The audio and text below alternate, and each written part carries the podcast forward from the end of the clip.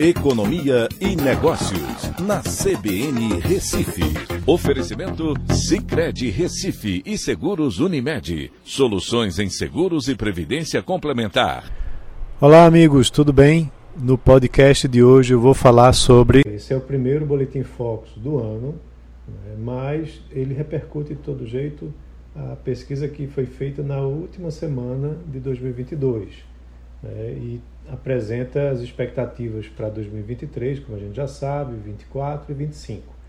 E aí o que é que acontece? Para 2023, a expectativa de inflação aumentou né? A expectativa agora é que se encerre o ano em 5,31% é, ao ano, IPCA, e o que mais preocupa na realidade é a expectativa da Selic, da taxa de juros básica da economia, que hoje está em 13,75% ao ano, e se espera uma redução, mas essa redução ela diminuiu novamente. Agora se espera que encerre o ano em 12,25%.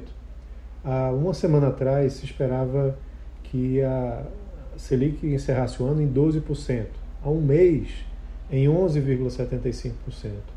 E isso mostra uma preocupação do mercado com a questão fiscal que traz é, repercussões justamente no IPCA, na inflação.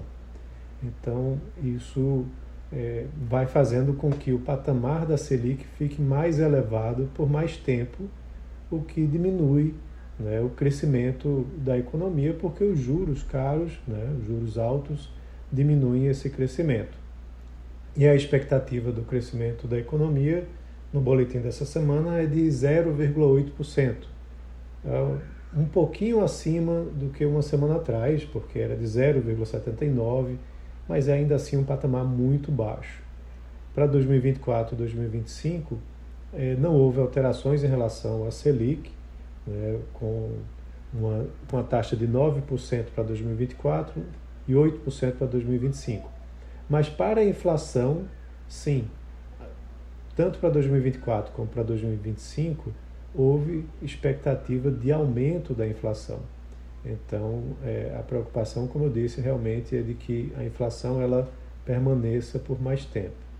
É, e isso trouxe também já algumas expectativas com relação à bolsa e o câmbio. Né? Você vê que a bolsa caiu né? e, o, a, e o câmbio está com é, o dólar se valorizando em relação ao real.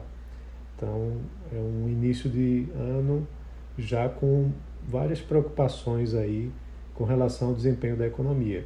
E a gente espera que isso ao longo do ano termine melhorando.